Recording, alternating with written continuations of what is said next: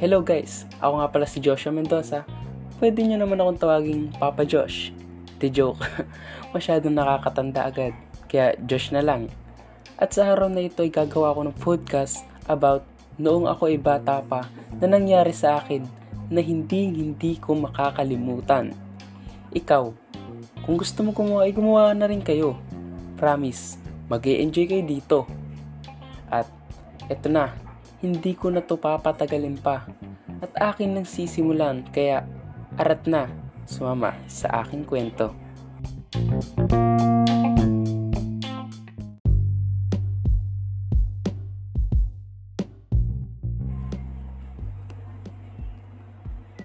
Noong bata ko, ang hinding hindi ko makakalimutan na nangyari sa akin ay noong grade 2 pa lang ako.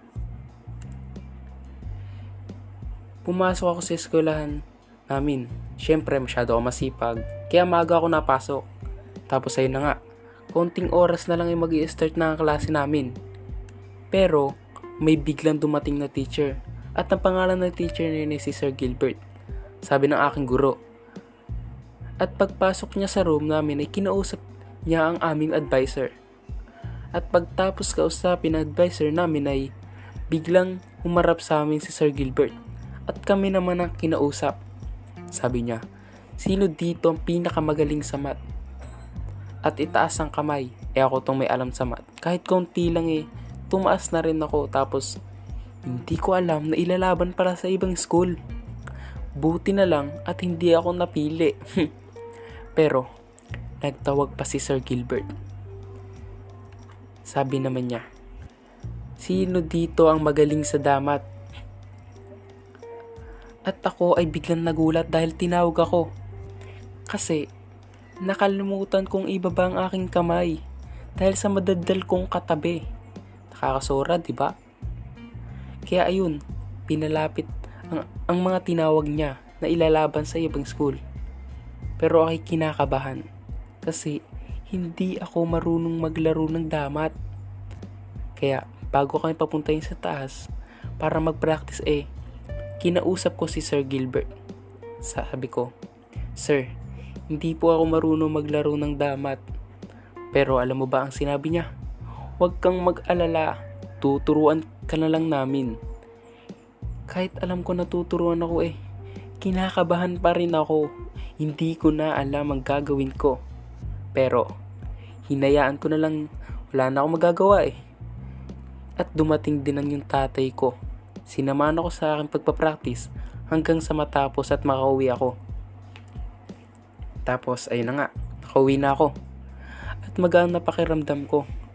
Pero, kailangan ko pa rin mag-practice para sa laban namin sa pasong kawayan. Kasi, doon gaganapin ang laban kaya ayun, todo practice ako. At tatay ko ang aking kalaban ng damat sa bahay. At paglipas ng ilang araw ay laban na namin. At ako ay sobrang kinakabahan kasi mahihain ako eh.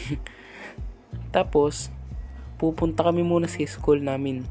Kasi may service kami papuntang pasong kawayan. O, ba Social. Napaglalabanan namin, habang nasa tricycle ako ay kinakabahan na ako dahil first time ko yun nung bata pa ako. Tapos pagdating namin doon, sa pasong kawayan ay may event munang ginanap sa stage at nagkaroon ng flag ceremony. At pagtapos ng mga yun, ay mag-start na ang laban. Pero, kinausap muna kami ni Sir Gilbert. Tapos ang masama mo, ang sabi niya, kung sino ang matatalo sa, bin- sa bintana dadaan. Tapos ako, walang pakialam. Basta sa pintuan pa rin ako dadaan kasi bawal nang duman sa bintana eh. pa, wa, yes. Kaya ayun, nagsipuntahan kami sa room ng aming paglalabanan. At ang laban na yon ay best of 3. Ang una kong laban ay talo agad. Sobra ako na-disappoint. At tumingin ako kay Sir Gilbert. Pagtingin ko, tumingin din sa akin si Sir Gilbert at ngumiti lang. Kaya ayun, nasa isip ko ay, okay lang yun, bawi na lang.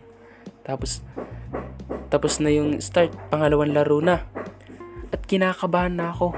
At pagtapos ng pangalawang laban ay talo pa rin ako.